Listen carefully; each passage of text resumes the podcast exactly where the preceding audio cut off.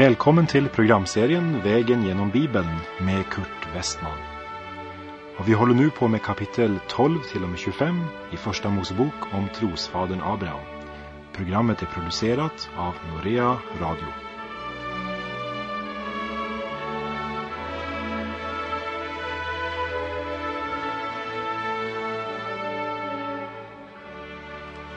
Ja, vi har nu nått till Första Mosebok kapitel 24. Och därmed är vi egentligen i en ny avdelning av Första Mosebok.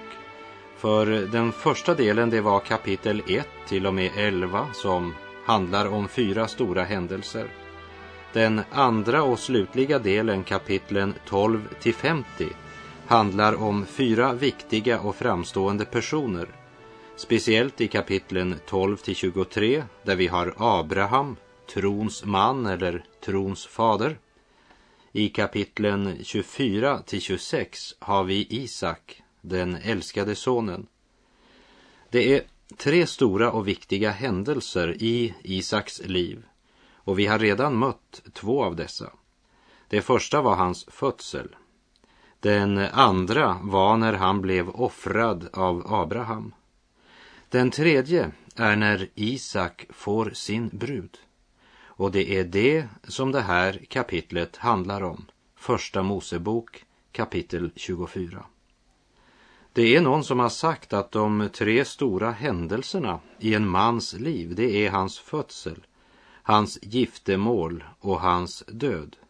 Och att han har inget val utom när det gäller den andra händelsen, giftermål. Det är två inrättningar, eller vi kan säga två institutioner som Gud har givit åt den mänskliga familjen. Det ena är äktenskapet och den andra är den mänskliga regeringsmakten.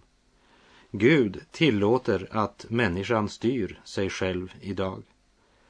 När dessa två viktiga institutioner krossas eller bryts då blir samhället upplöst och rasar samman. Och det är intressant att se kapitlen 22, 23 och 24 i sitt sammanhang. I kapitel 22 så blir sonen offrad. I kapitel 23 blir Sara lagt i grav. Kvar står fadern och sonen. I kapitel 24 blir tjänaren Eliezer sänt ut för att skaffa en brud åt sonen som egentligen på ett sätt blivit upprest ifrån döden. Det 24 kapitlet i Första Mosebok är en av de rikaste delar av skriften. Därför att den berättar en kärlekshistoria som går helt tillbaka till begynnelsen. Och det är två saker som jag speciellt önskar att du ska lägga märke till när vi går igenom det här kapitlet. Det ena, det är Guds ledning i alla detaljer i livet hos dem som det handlar om. Denna konkreta ledning fastslås här gång på gång. Det finns de som försöker få oss att tro att detta hände under stenåldersförhållanden när människan levde i grottor och var helt ociviliserade. Tro inte sådant nonsens. För här får du en beskrivning som visar att människan inte alls startade på det sättet. Men här finner du Guds ledning, hur Gud styr liv och vardag hos dessa människor. Han kan leda och styra också i ditt och i mitt liv. Det andra som är värt att lägga märke till i det här kapitlet, det är hur rakt på sak och direkt Rebecka fattar sitt beslut att gå med tjänaren för att bli Isaks brud.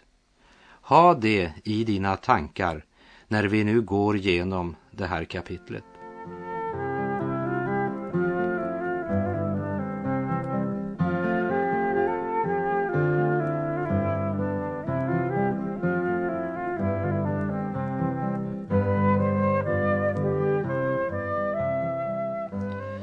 Och vi läser alltså från Första Mosebok kapitel 24 och vers 1. Abraham var nu gammal och kommen till hög ålder och Herren hade välsignat Abraham i alla avseenden. Abraham är gammal. Han är rikt välsignad av Gud. Och han önskar att skaffa en hustru, en brud, åt Isak.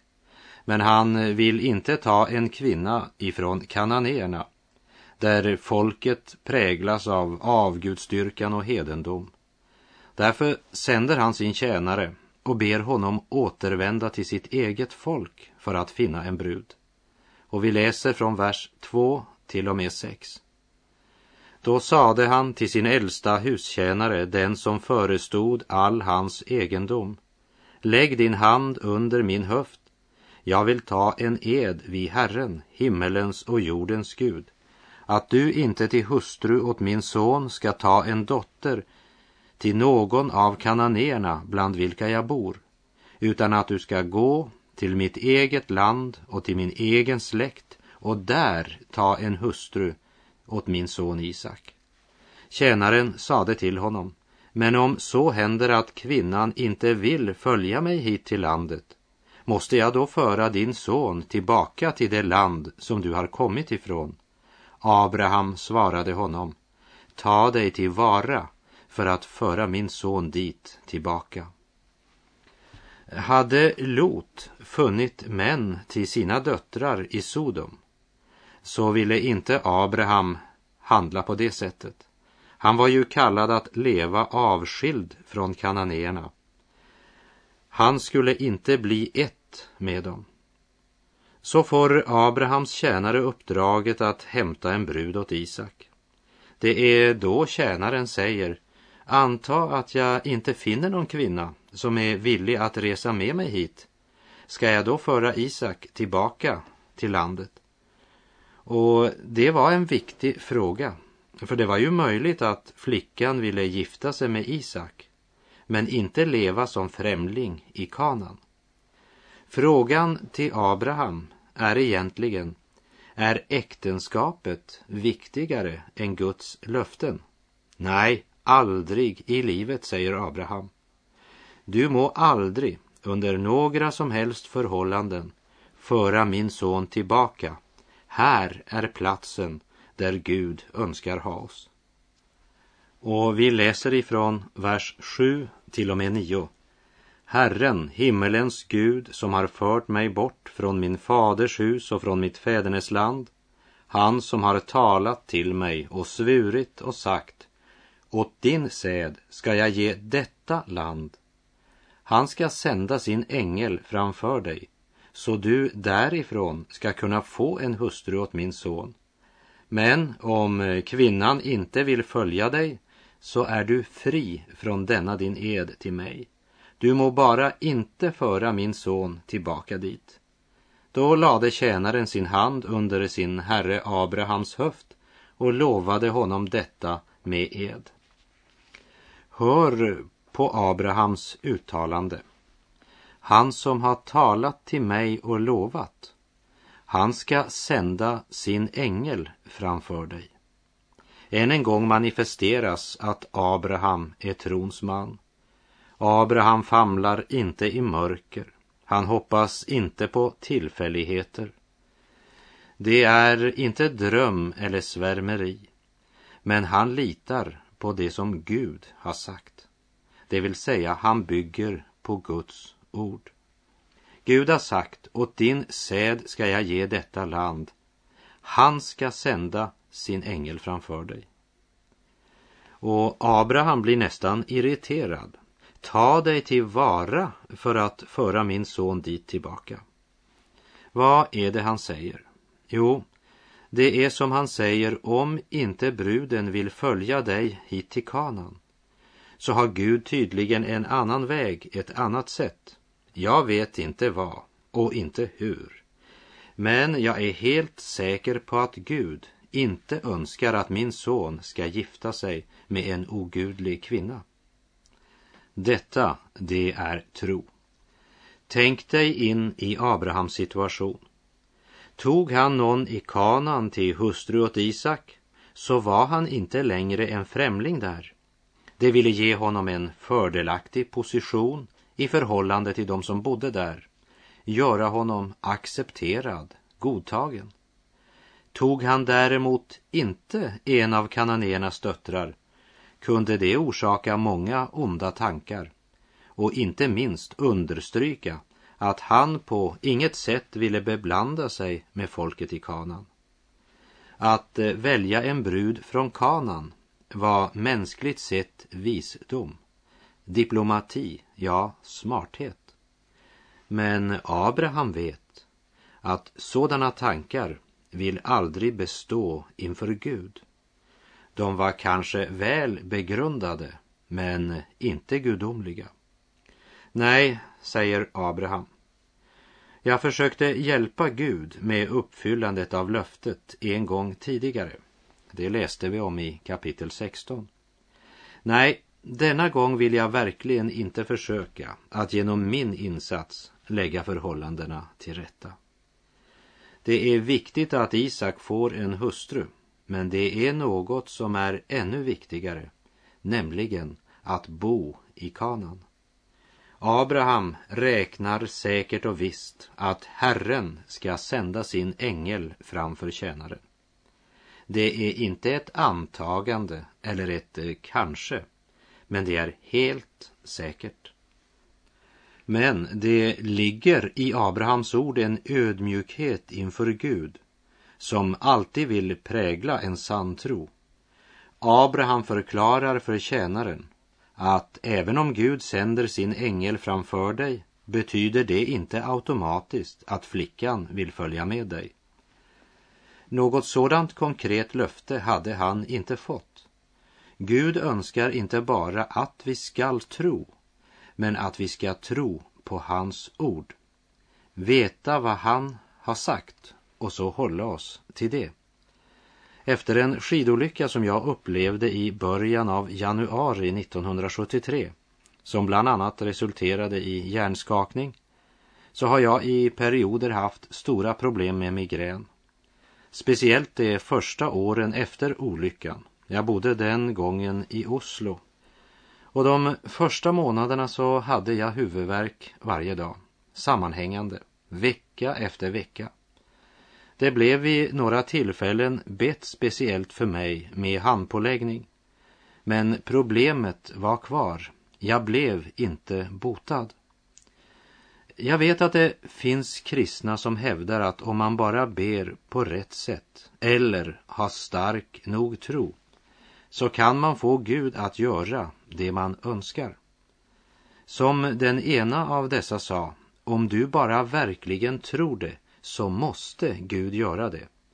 Bara säg att du är frisk så sker det. Jag har bara ett ord för den sorts andligt kvacksalveri och det är nonsens. Låt mig säga så klart och enkelt jag kan. Jag tror på gudomligt helande. Jag vet att Gud inte är bunden av naturlagarna och att han verkligen helar människor som svar på bön. Och jag har många gånger i livet, inte minst under åren med vår verksamhet i de så kallade östländerna, den gången då järnridån delade Europa. Då på mina bibelsmugglingsresor fick jag personligen uppleva Guds mirakulösa ingripande gång på gång. Men vägen är inte att jag befaller eller kommenderar Gud vad han ska göra. Men det handlar om att leva Gud så nära att han får för mig uppenbara vad som är hans plan så att jag verkligen kan be att hans vilja ska ske. Jag tillhör Jesus och jag tror på honom. Den Jesus som inte först och främst hjälpte sina lärjungar när de kunde tro starkt nog. Men den Jesus som sa, ni klentrogna, ni lite troende till lärjungarna, och så hjälpte han dem. Inte för att de trodde så starkt, men därför att de behövde det. Hör detta, du arma själ som är i nöd och behöver hjälp. Gud önskar att du ska bringa dina behov framför honom.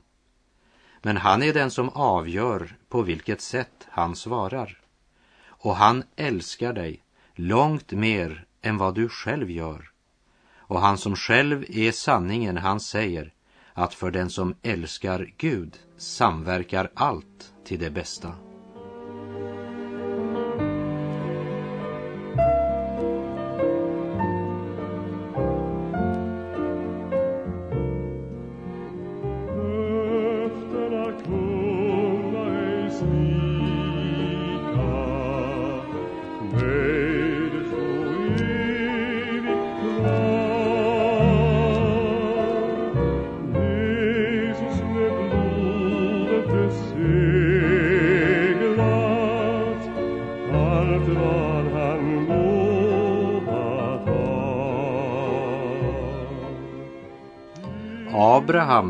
Vilade säkert i vissheten om att Herren sände sin ängel framför tjänaren på hans resa. Men han dikterar inte vad som ska ske. Han är öppen för Gud. Och vi läser i vers 10. Och tjänaren tog tio av sin herres kameler och drog iväg med alla slags dyrbara gåvor från sin herre. Han stod upp och drog iväg till Nahors stad i Aram Naharim. Här vill jag bara i samband med tjänaren Eliesers resa säga att jag tror inte att det bara var tre visa män som kom på tre kameler till Jerusalem den gången Kristus blev född. Det hade knappast skapat all den uppståndelsen i Jerusalem. Jag tror att det var en stor skara av både människor och kameler. Bibeln säger inte något om hur många de var, bara att det var tre sorts gåvor som bars fram till honom. Lägg märke till att även Abrahams tjänare, som reser för att hämta en brud till Isak, tar med sig tio kameler och därmed också någon som rider på dem. Och av vers 32 här i kapitel 24 ser vi att när tjänaren kom in i Labans hus så tog de fram vatten till att tvätta han och hans följeslagares fötter, står det. Så det var fler än Abrahams tjänare som var med på denna resa. De var flera. Men när tjänaren nu efter sin långa resa äntligen har kommit helt fram till staden så sker det vi läser i verserna 11 till 14. Där lät han kamelerna lägra sig utanför staden vid en vattenbrunn och det led mot aftonen, den tid då kvinnorna brukade komma ut för att hämta vatten. Och han sade, Herre, min herre Abrahams Gud, låt mig idag få ett lyckosamt möte och gör nåd med min herre Abraham. Se, jag står här vid vattenkällan och stadsborgarnas döttrar kommer hit ut för att hämta vatten. Om jag nu säger till en flicka, håll hit din kruka och låt mig få dricka. Och hon då svarar, drick, dina kameler vill jag också vattna. Må hon då vara den som du har utsett åt din tjänare Isak. Så skall jag av det veta att du har gjort nåd med min herre. Tjänaren väntar vid brunnen, för det var inte passande för en främling att vattna sina kameler innan de som bodde i staden och ägde brunnen var färdiga. Denna tjänare är helt beroende av Gud. Han har hört av det som Abraham har sagt, att Abraham verkligen la hela denna sak i Guds hand och nu önskar tjänaren att göra som sin herre. Han spejar inte för att se bland flickorna som kommer till brunnen om han kunde se något passande. Nej, han vill veta vad som är Guds val. Se, jag står här, säger tjänaren. Det är alltså en bön i stående ställning. Han gör inte mycket väsen utav det. Det var kanske ingen människa som ens la märke till denna enkla bön. När han själv ska återberätta den här händelsen för Laban, som vi läser i vers 45, så säger han innan jag hade slutat att tala så för mig själv. Så naturlig var alltså bönen för den här mannen. Av det förstår vi att det är en man som alltid ber. Och vi läser i verserna 15 till 20. Och se, innan han hade slutat tala kom Rebecka dit ut, en dotter till Betuel som var son till Milka, Abrahams broder Nahors hustru. Och hon bar sin kruka på axeln och flickan var mycket vacker att se på, en jungfru som ingen man hade känt. Hon gick nu ner till källan och fyllde sin kruka och steg så upp igen. Då skyndade tjänaren mot henne och sade, låt mig få dricka lite vatten ur din kruka. Hon svarade, drick min herre, och lyfte strax ned krukan på sin hand och gav honom att dricka. Och sedan hon hade gett honom att dricka sade hon, jag vill också ösa upp vatten åt dina kameler tills de alla har fått dricka. Och hon tömde strax sin kruka i vattenhon och skyndade åter till brunnen för att hämta vatten och öste så upp åt alla hans kameler. Och se, innan han hade slutat att tala kom Rebecka dit ut.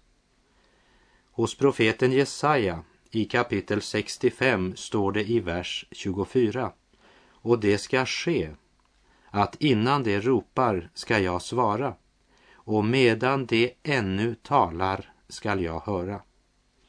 Nu stod hon där, svaret på hans bön. Och det sägs i vers 16 att hon var mycket vacker, en jungfru som kunde ha vunnit vilken som helst skönhetstävling. Och inte bara det. Lägg märke till hennes hövliga och vänliga, ja, hjärtliga uppförande. Och så vattnar hon kamelerna. Tänk dig, det var ju trots allt tio kameler, så det tog tid. Och medan allt det här sker så studerar Abrahams tjänare denna charmerande kvinna och undrar, som det står i vers 21.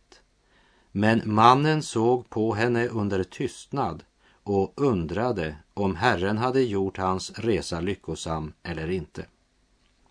Det var ingen tvekan om att det han såg tillfredsställde hans ögon. Men så är det något som är viktigare för tjänaren än att hon var både mycket vacker och uppförde sig charmant. För honom var det viktigt att få visshet om hon var sänt av Gud. Och så får han tro för att så är det. Och vi läser i verserna 22 till och med 27.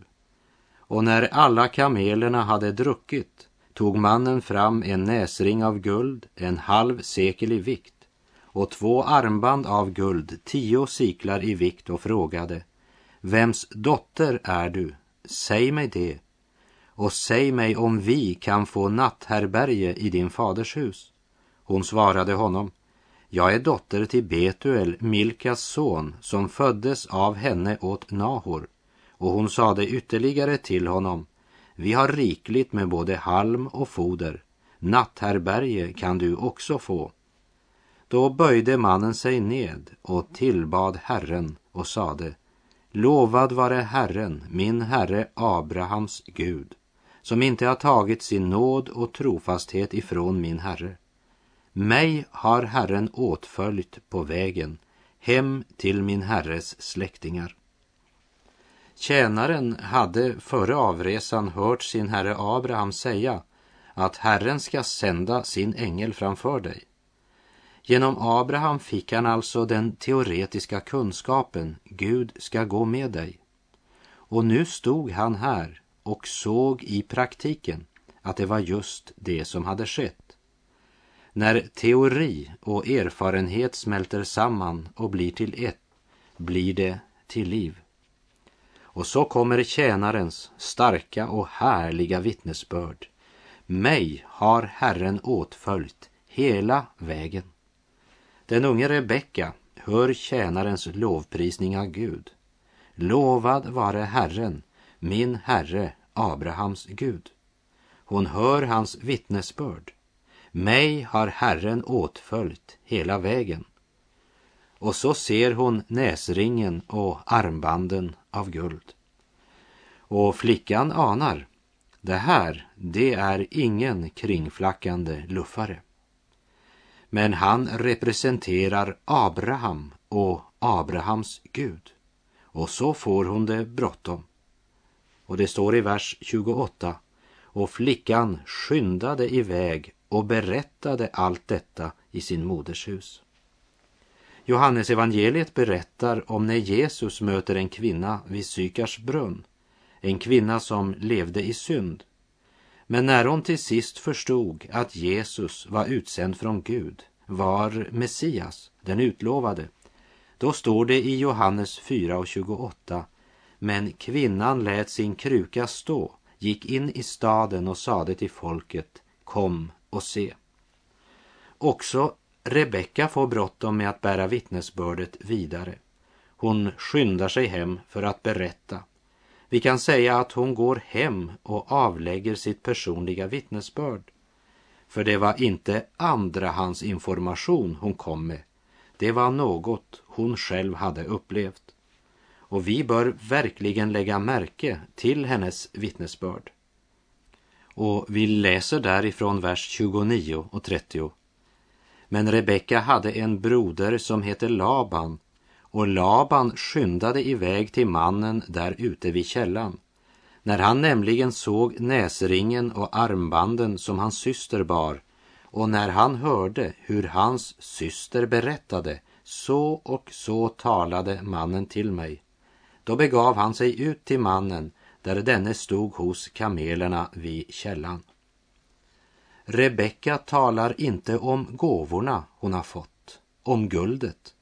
Men hon berättade och sa, så och så talade mannen. Det är hans ord hon ger vidare.